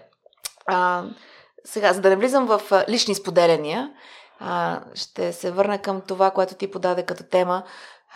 Дали и как повишаването на говорните ни умения, вкарването им в естетическа категория, се отразява и на нашето самочувствие. Не случайно преди малко казах за онзи психологически момент, в който ако започнеш да говориш правилно, хората малко подхождат със съмнение към теб. Какво ти стана сега? На какъв се правиш изведнъж? Това е важен етап, през който ако се премине, се влиза в едно прекрасно място. Когато ние знаем, достатъчно сме работили, достатъчно сме слушали, чели, правили упражнения, имаме добра обратна връзка и от специалисти, а не от мама и татко, че сме добри и добре говорим и че смислено построяваме нашите мисли на глас. Всичките тези умения първо, докато ги придобиеш, неусетно, тъй като работиш през това време, си много по-стабилен и съответно градиш, без да го съзнаваш, самочувствие в тази посока.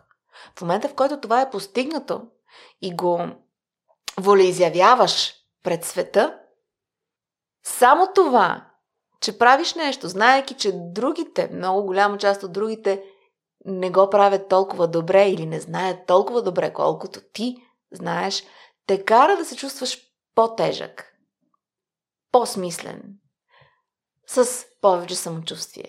А когато имаме повече самочувствие, това веднага води след себе си и впечатлението, че на нас може да се възложи отговорност, че на нас може да се има доверие, че ние можем да сме лидери, че можем да сме авторитети, че ние сме смислени стойностни хора. И докъде стигнахме? Така или иначе човек трябва да работи за доброто си самочувствие. Предпочитаме винаги то да е с покритие, а работата върху гласа, върху начина, по който се изразяваш, защото да не остане сега някакво объркване. Гласа не е само в гласа. Гласа е в начина, по който тялото ни се държи, докато говорим. Нали? Това имам предвид, защото речта, ние докато говорим, ангажираме целия си инструмент. Ако е в случая на подкаст, ангажираме само гласа, паралингвистичните средства и думите. Но така ли, че в една комуникация поне два от тези три елемента са засегнати. Та когато ние имаме самочувствие в тях и това самочувствие личи, тогава хората се впечатляват и сме им симпатични, и сме им очарователни. А за да привлечеш интереса на някого, трябва по някакъв начин да си очарователен. И това се постига наистина много по-лесно всъщност през езика, през думите, през начина, по който говорим, отколкото през тялото, защото от моя личен опит много по-лесно ми е да работя върху езика и върху словото си, отколкото да ходя на фитнес и да работя върху тялото си, върху начина, по който той изглежда, така че да привлича някакво внимание. Така че това е по-лесният начин, ако искаме да сме симпатични, очарователни на останалите и хората да предпочитат да са с нас, да ни търсят, да ни слушат, да ни вярват. Май отговорих? Да. И Лора няколко пъти сподели в разговора, че се стига до един момент, в който като искаш да се подобриш, стигаш до едно ниво, в което околните те гледат по друг начин. Та вече сме на това място, по какъв начин да запазим вярата в себе си и да продължим напред. Ние отговорихме ли да на онзи първи въпрос? да, за високите естетически критерии, които сме си поставили за цел и за нуждата и вярването, че това наистина го искаме. А ако сме отговорили наистина да, какво ще ли спре? Че няколко хора ни се... Няколко човека около нас ни се подиграват и то ни се подиграват не защото говорим зле, защото говорим добре. Я да си гледат работата. Я просто да взимат пример. Затова е много важно винаги на онзи първи въпрос да сме си отговорили с да. Всичко е там. Очуващо кратко. Не беше готов за толкова кратък отговор. От една страна, да, от друга, заради толкова подробните отговори в началото и възможността отново да те поканя. Премислям кои неща да засегнем, за да мога да остава останалата част за втория ни разговор. Обикновено... Ето, извинявай, ще те прекъсна. Само по себе си това извинявай, ще те прекъсна, никак не важи. Или се извинявам и не те прекъсвам, или се прекъсвам, но тогава защо се извинявам? Не, не се извинявай. Каза засегнеме. Ето тези нещица може много лесно да чистим от говора си. Тези мекания са много типични. Засегнем. Особен, да, засегнем.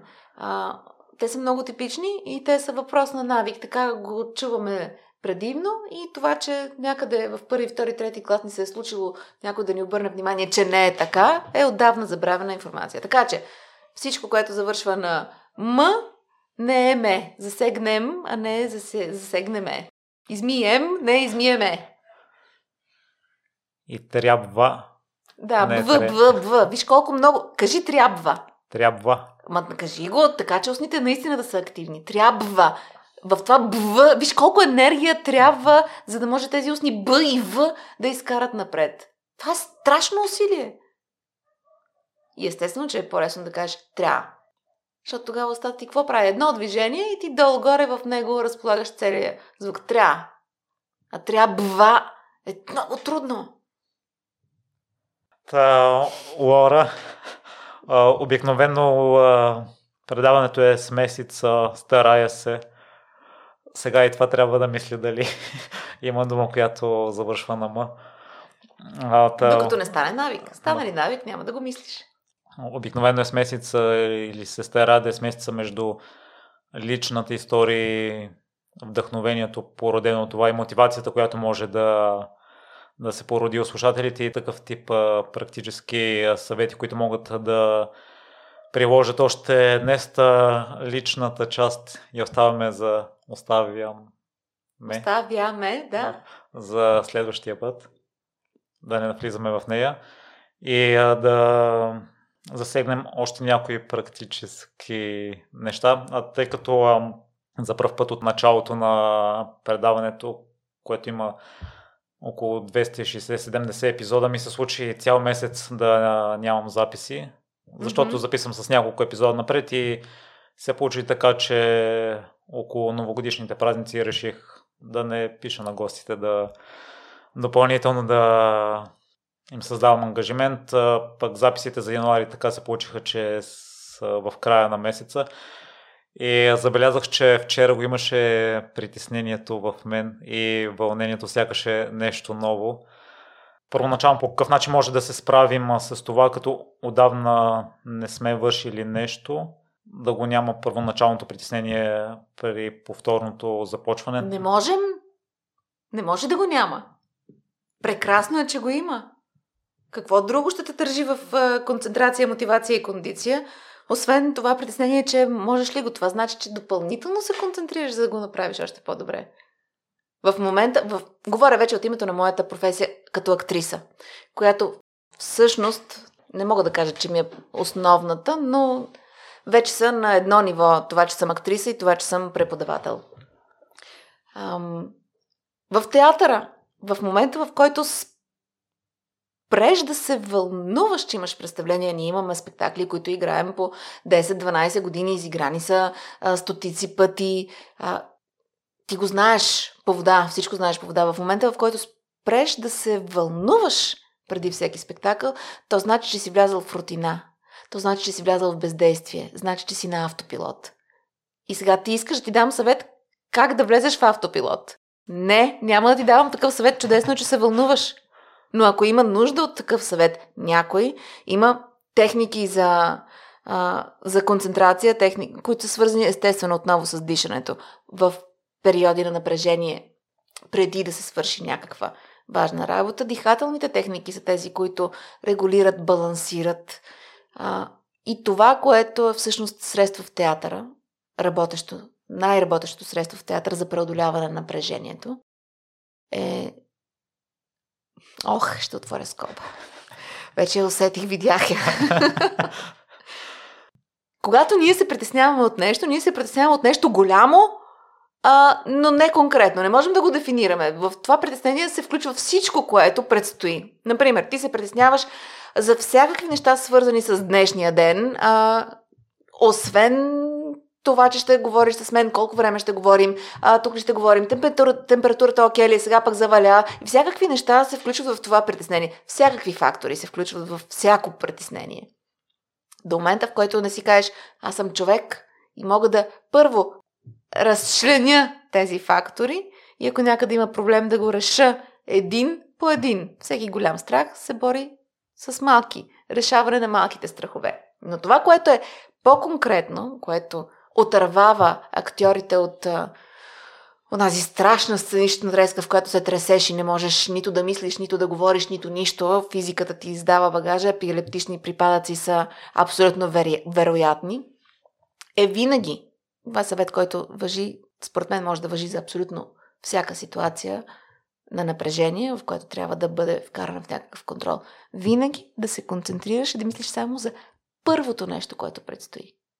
Само за него и сега това, кое е това следващото, което трябва да се случи. Не за цялото, не за края, не за как ли ще се получи, не за всичките тези неща. Първото нещо, което трябва да се случи. И когато се концентрираш само върху първото, тогава имаш време да се концентрираш само за второто. И после само за третото. И пак стигаме до разчленяването. Така че, общото вълнение, а не конкретното, не е полезно. И усетих го вчера, тъй като ми се получи, не знам дали е поредено това, няколко поредни нощи се събуждах през нощта и не можех да заспя по 2-3 часа и по време на записа, но за моя радост е на запис и след това ще изрежа някои чуденки. Някои думи ми обягваха от съзнанието и ми трябваше допълнителна енергия да се сетя за тях. Лора, по време на представление, ако се случи подобно нещо, ти засегна и ако се наложи да изнасяме презентация пред хората. Да, това стандартно е по-честата ситуация за хората. Хората, които се занимават с театър, са изключително малък процент. Така че повечето хора им се налага по друг начин да говорят публично, не от сцена в рамките на спектакъл. Да, какви са методите за справяне, ако на някой му обягват думите, понеже има външен стрес, недоспиване и няма привилегията като мен да го изреже и като теб да изрежеш сцената, която е наживо? Да започнем от начало. Недоспиването е оправдание. Ако, както преди малко казах, си се концентрирал върху първото нещо, което трябва да направиш, недоспиването въобще няма да е фактор. Недоспиването ще е част. Сега съм недоспал, дали ще се получи, как ще се получи, защото не съм спал, защото съм първоморен. Ако се концентрираш върху първото нещо и вложиш наличната си енергия там, вероятността то да се получи, така че да не се стига до ама аз сега не съм доспал като оправдание, е огромна. Но да приемем, че не е оправдание. Не се оправдавам като факт, го казвам. Факт. Те са интересна работа. Един тълкува едно като факт, т.е. че си недоспал е факт. Последствията от този факт обаче са спорни. Възможно е абсолютно да си недоспал и да нямаш никакви проблеми по отношение на течащата ти конкретна канализирана мисъл и вербализирането й. В спектакъл е много по-лесно, отколкото в истинския живот. В спектакъл е много по-лесно, защото в спектакъла ти много добре знаеш цялата сцена, т.е. знаеш какво предстои. В живота не знаеш какво предстои. В спектакъла знаеш на къде трябва да се развие сцената. По ситуация имаш и движение на телата в пространството. Имаш много опорни точки, за да можеш смислово да се справиш, въпреки липсващата дума, въпреки липсващите реплики. Знаеш докъде трябва да стигнеш. Знаеш през какво трябва да минеш. И е лесно, по-лесно отколкото в живота, да го направиш, ако се концентрираш в това, а не в притеснението си, че сега го забравих. Казвам по-лесно от живота и докато го казвам, си давам сметка, че и в живота, ако знаеш докъде искаш да го доведеш, ще е много лесно да пребориш тези малки препятствия. Като загубих си думата, загубих си мисълта. Първо една мисъл, ако е достатъчно важна, трудно се губи. Можеш да загубиш думичките, може да се оплетеш в думичките. И тук пак си задаваме въпроси. Кога се оплитаме в думичките? Когато ги използваме твърде много, не е целенасочено да постигнем нещо, а за да покажем ние колко много различни думички можем да употребим и колко кадрава, интелектуално извисена мисъл можем да структурираме. Тоест, ние много често демонстрираме и себе си с начина, по който говорим. И ако ние наистина демонстрираме себе си, а не е това наш белег, органичен, да говорим с този речник, с който избираме да се представим сега, тогава естествено е някоя думичка да ни изкара от баланс. Тоест във всеки един момент, в който се правим, представляваме на нещо, което не сме, но искаме да бъдем, е възможен всеки стрес да ни дебалансира. Затова първите средства са не се правете на това, което не сте. Не дейте. Или, ако имате някаква ясна визия за това, какво искате да бъдете, направете го. И тогава, ако загубите една думичка, ще можете да изкарате, да разкажете 18 000 много интересни истории, без въобще да ви проличи, че тази думичка и през това време да търсите думичката или да я заместите с някаква друга. То е само въпрос на владеене, на собствената си психофизика и на ясна посока на мисълта. Лора, позволяваш ли ми не да отворя скоба една... скобите са мои. Стрелка. Давай със стрелката. Стрелка към предния въпрос. Аз до момента нарочно съм се старал да имам всяка седмица или най-много през седмица, ако нещо извънредно стане запис. Именно заради това да не губя тренинг. Но може би в дългосрочен план се получава така, че нямам почивка. Но аз предпочитам първоначалния вариант, в който регулярно да имам записи. Та, при теб като актриса и като жена, свързана с част от дейностите са ти свързани на сцена. Всички дейности са ми свързани на сцена. Всичко, което правя, е за сцена. Добре, конкретно към пиеста, какво предпочиташ? Регулярно да имаш пиеси, представления, спектакли. Да. Или предпочиташ все пак в дадена част от годината да се изключиш тотално? Ние в България сме благословени, аз двойно, защото в българския театрален сезон има едно лято почивка. Театралният сезон започва на есен и приключва в началото на лятото и следващия театрален сезон започва през есента. Тоест, българските театри в много малка тази част работят през лятото. Повечето театри имат почивка от месец и половина-два през лятото. Тоест, аз през лятото като актриса имам почивка. Образователната ни система е на абсолютно същия принцип. Може да умирам от сутрин до вечер без почивен ден, защото аз нямам съботен ден. Аз нямам почивен ден. Наистина нямам. Коледа, Великден, тези официалните.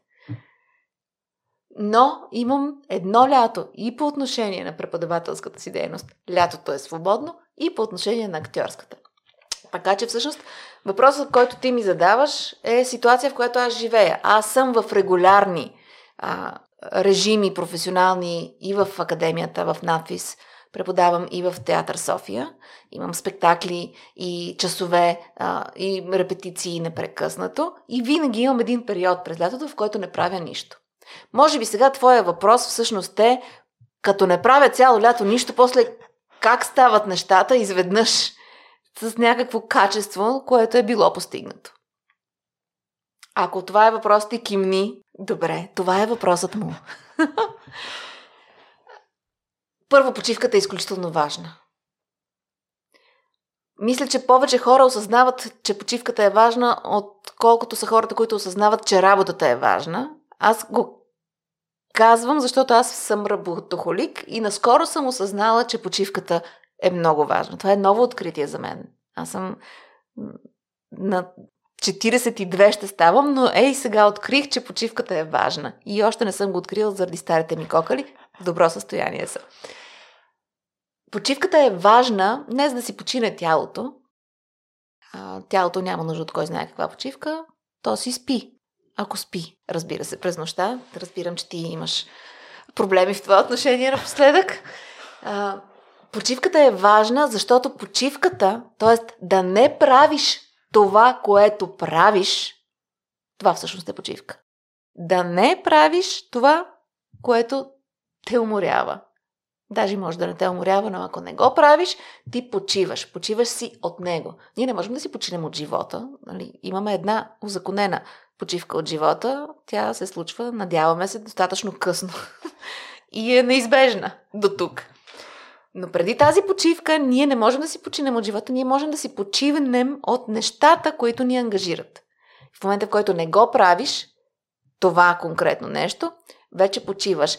А когато почиваш, как искам сега да ме гледат, не само да ме слушат, защото имам нужда да показвам с ръцете си.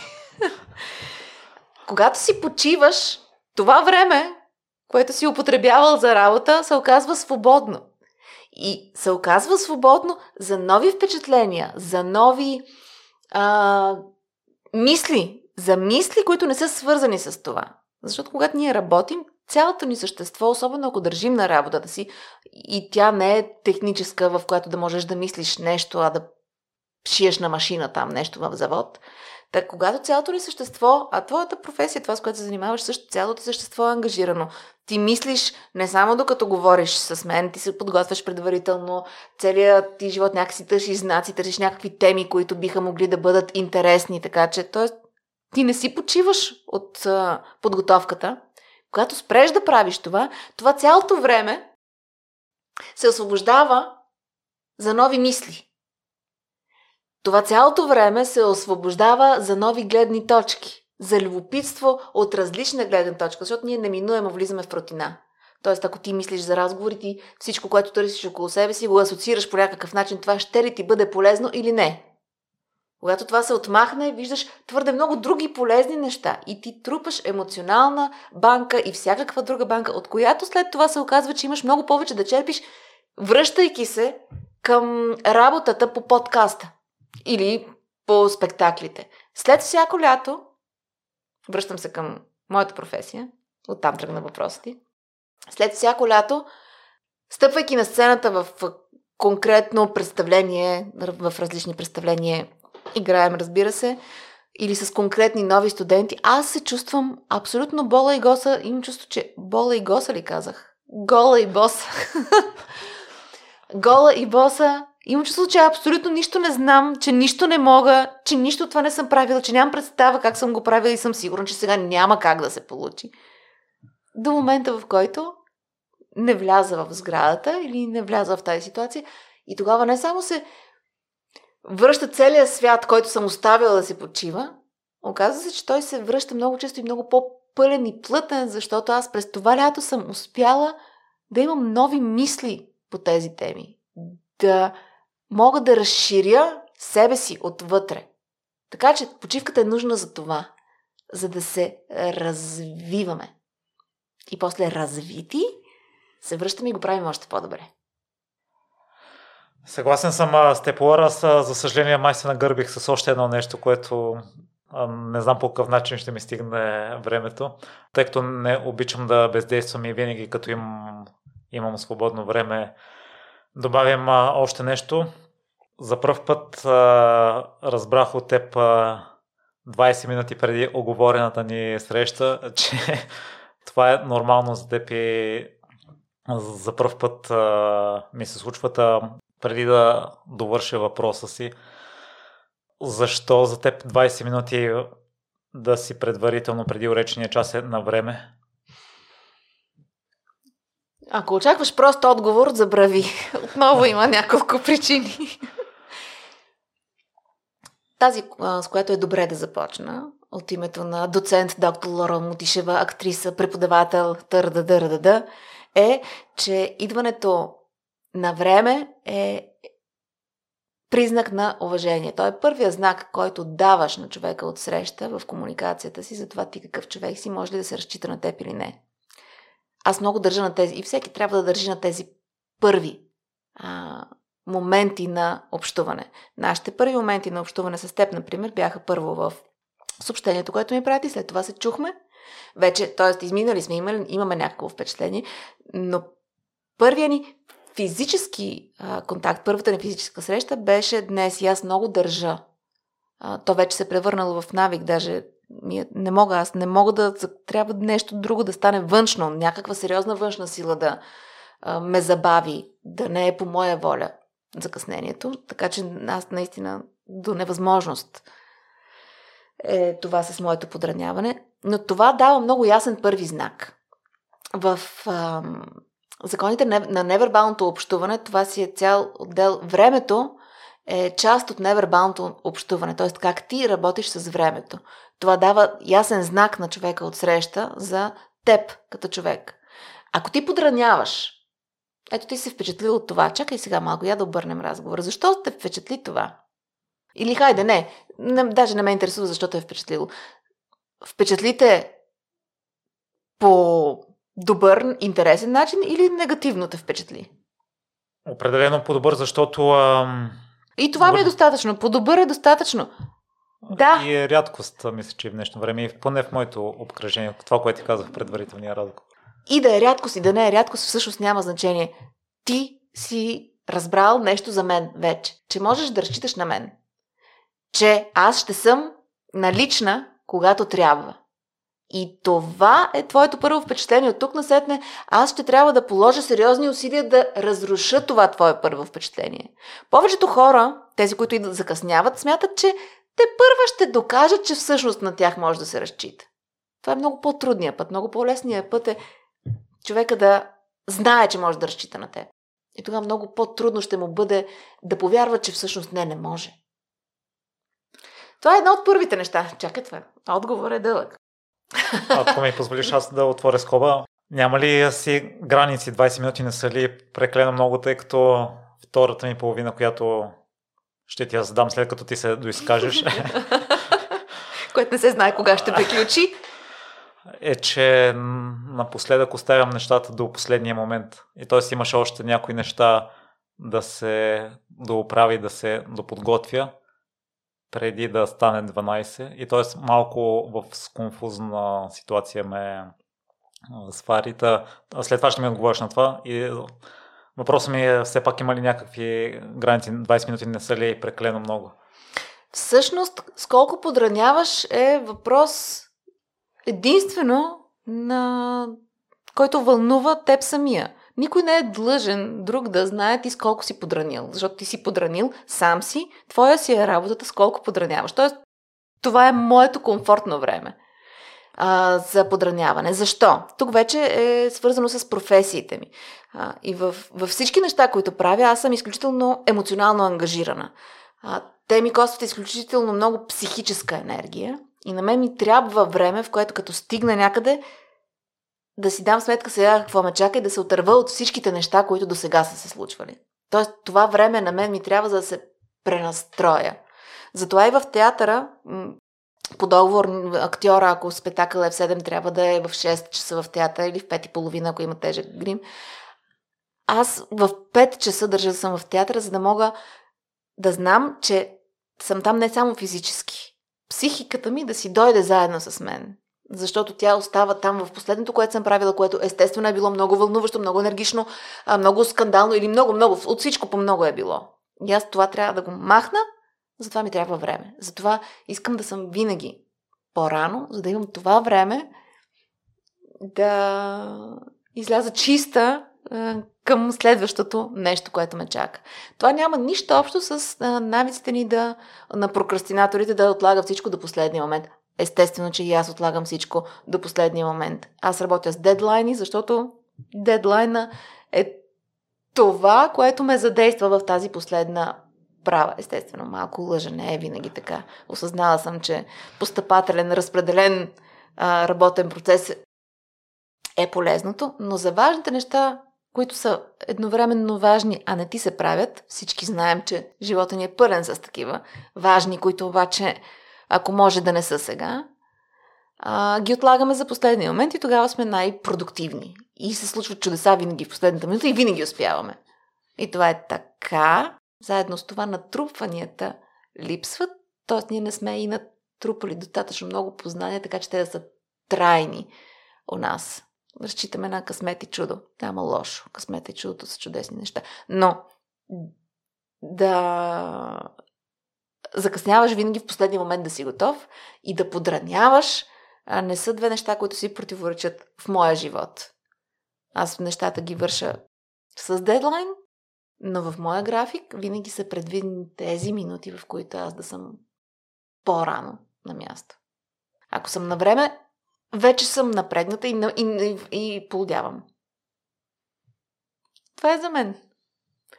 Всеки има право на своя гледна точка по това какво е на време и колко струва неговото време и как да го разпредели по най-добрия начин. Единственият мой съвет е да не закъсняваме, защото това вече е признак на неуважение. Както и да го тълкуваме ние, отсрещния винаги има право да го изтълкува като признак на неуважение. В такъв случай има ли хора, с които общуваш и се виждаш и поддържаш добра връзка, които закъсняват и при положение, че знаят, че ти подраняваш толкова много? Аз пак казвам това, че те знаят, дали знаят или не, че аз подранявам, въобще не е предмет на какъвто и да било проблем. Въпросът е от този момент, в който аз съм на време и те са на време, напред всичко е закъснение. В общата ситуация. Разбира се, че имам такива познати, които традиционно закъсняват. Те го отнасят от моя страна. Тоест и те знаят, че аз това не понасям. И аз знам, че те ще закъснеят. Опитвам се в тези... Наистина се опитвам, когато имам среща с такъв човек, например, да не отида 20 минути по-рано, защото това значи, че ще чакам 40 минути. И аз го знам, но не мога да не отида 20 минути по-рано. Това, което правя за своя собствен комфорт, защото очевидно съм се примирила, че щом ми е ценен, той ми е ценен и по някакви други важни критерии, за да мога да го чакам 20 минути. Не го правя с всеки, разбира се. Просто измислям едни 40 минути, къде ще пия спокойно кафе или какво мога да свърша, или да чуя, или да чета. Тоест имам план за как да запълня времето на неговото закъснение смислено. А в случай аз съм като теб, докато чакам някого, въпреки че знам, че ще закъсне, минават онези мисли, но като дойде ги забравям веднага. И причината аз да отлагам до последния момент някои неща са две. Едната може би е породена до някъде от колоезденето и там като има състезание, подготовката и загрявката за самия старт се тръгва от стартовия час назад. И така преди запис се старая от часа на запис назад да си запиша въпросите, да си направя артикулационните упражнения, да си прочета още веднъж въпросите, да ги науча или плана да го имам ясно в главата, евентуално да изгледам някой клип да ме вкара в това настроение и си мисля, че да съм в топ форма в кавички, трябва да го направя максимално близо до записа. Другата причина е, че може би съм свикнал с целия процес и вече не е предизвикателен достатъчно за мен да съм изцяло на време подготвен. И допълнително си усложнявам нещата да се притискам с срокове. Ти също обичаш да се предизвикваш, поне от това, което прочетох. Да, иначе не е интересно. Да, ако го можеш, го можеш, и какво ти носи, като знаеш, че го можеш? Трябва да можеш друго, още да можеш.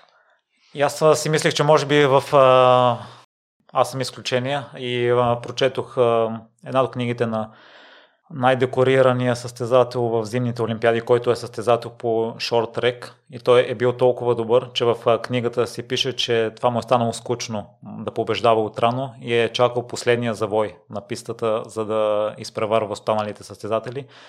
Но разбира се, не във всяко състезание е успявал. Та, въпросът ми е, Лора, при теб, като вече си свикнала с процеса на репетиции, на подготовка на представление, появява ли... Ба никак не съм!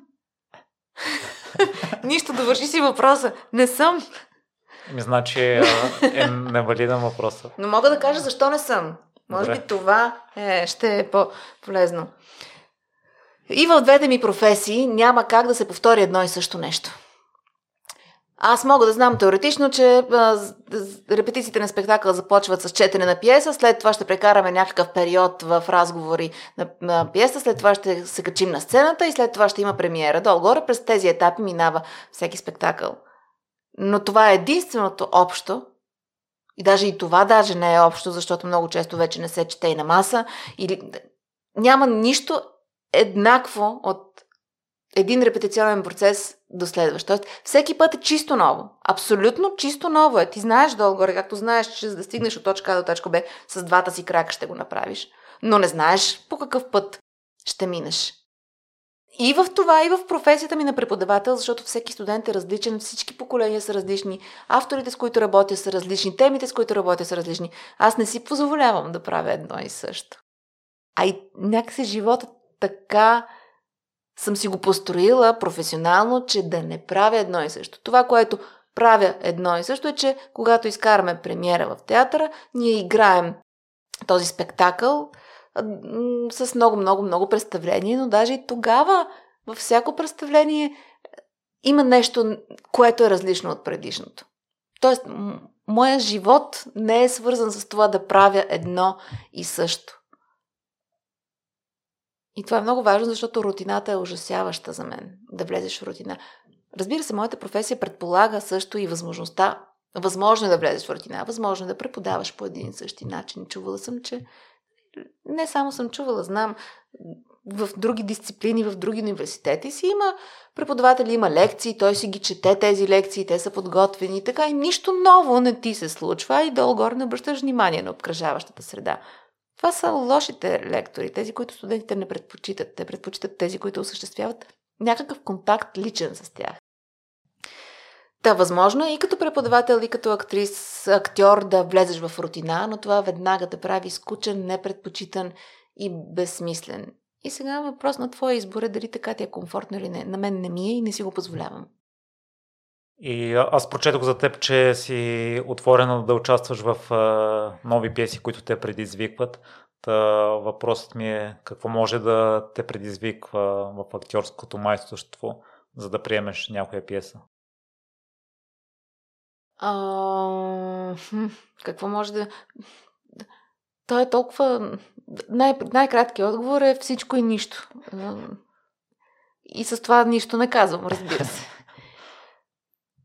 Това, което мога да кажа е, че отдавна не е важно какъв ще е текста, който ще се работи в театъра. За мен отдавна не е важно дали ще е съвременен автор, дали ще е класика, дали ще е мой любим автор или ще е текст, който е написан по телефонен указател.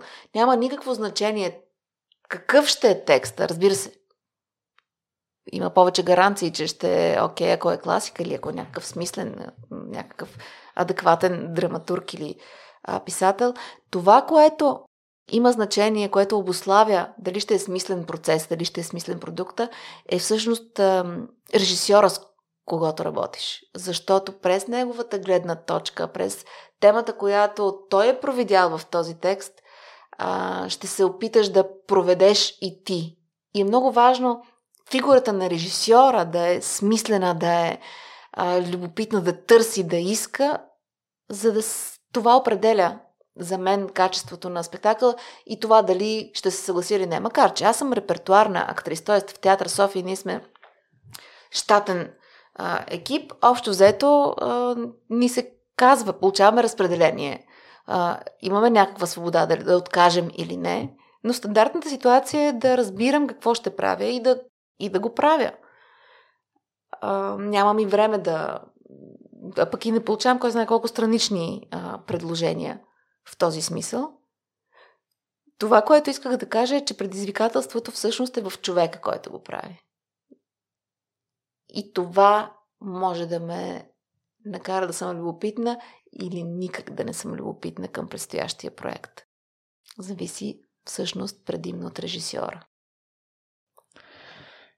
Лора, тъй като уважавам времето ти. Много благодаря за което. Ще приключим тук и в средата на разговора, като ти споделих, че с удоволствие бих те поканил отново, ти го прие като това, че си ми интересна. Да, даже попитах дали е така. Имам нужда от доказателства. Като го кажеш, вече някакси си длъжен към себе си. И ти в предварителния разговор ми каза, че няма да изкараш 2 часа без да запалиш айкос. Това да го приемам ли, че ти е било достатъчно интересно? Очевидно трябва да го приемеш, защото наистина аз съм пушач на каквито и да е устройства, но продължавам да съм пушач, нищо, че съм заменила конвенционалните цигари с тези. И както можеш да го приемеш лично, така, виж как сама себе си анализирам и поведението си пред теб, така и е истина, че дадеш ли ми тема, която ме вълнува, всичко друго спира да съществува.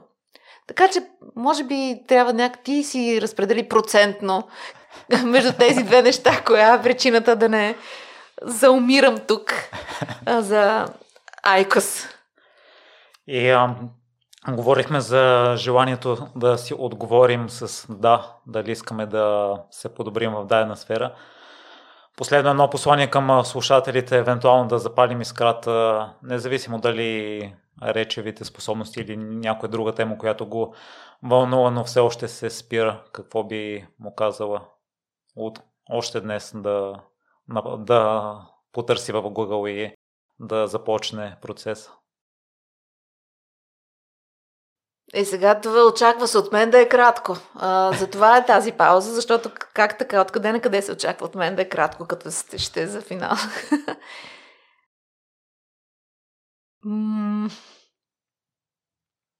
Няма да казвам нищо за Google. За Google всеки знае какво. Ще кажа това, което казвам на студентите. То са всъщност основните ми критерии, които се съчетават и с професионалните критерии за работа с гласа, общо взето. Той е реплика от пиеса на Брехт. И тя е стегнато, просто, пластично и звучно. Тези 4 неща. Просто си ги сложете като някакви цели. Ако искате да следваме американците, си ги визуализирайте някъде на стена, таван, където каквото, който, каквото чете и според каквото вярва. Стегнато, просто, пластично и звучно. Това е всичко, което му трябва на човек по отношение на живеенето му, според мен. И слушателите могат да те видят в Театър София? В конкретно Театър София не могат да ме видят, тъй като Театър София е в ремонт. Но спектаклите на Театър София не са в ремонт. Те са в много добра кондиция, нямат нужда от ремонт. И всъщност гостуваме на различни софийски сцени. Гостуваме в армията, в Театра на Българската армия, в Сълзата, в Театро и в Младежки. Това са 4 театъра, които приемат нашите спектакли. Разбира се, сайта си, театъра си има сайт и всеки един, пак чрез Google, може да провери кой спектакъл, къде и кога се играе. Тази информация е налична. Аз съм си набелязал Тирамису за сега. Ще се постарая в максимално кратък срок да го посетя. Ако ти трябва за себе си то представлението, което би препоръчала някой да се запознае с теб. Или то е като децата. Не мога да препоръчам на някой представление, с което да се запознае с мен, защото не мога да знам конкретния някой какво точно от мен иска да види. В Тирамису е спектакъл, който твърде много малко хора не са гледали. Тоест, всеки път, когато разбера, че някой не е гледал Тирамису, това е странно за мен, тъй като се оказва, че той е някакъв хитов, почти митологичен спектакъл в София. Играе се от много години, наистина много години, на пълни салони. Така че, ако това е нещо, което ви харесва, отивате на Тирамису. Ако ви харесва друго, във всеки... зад всяко заглавие има анотация, има обратни връзки. Въпросът е всеки да знае какво търси, за да знае и как да си го намери. Благодаря ти, Лора. И аз ти благодаря, Мирослав.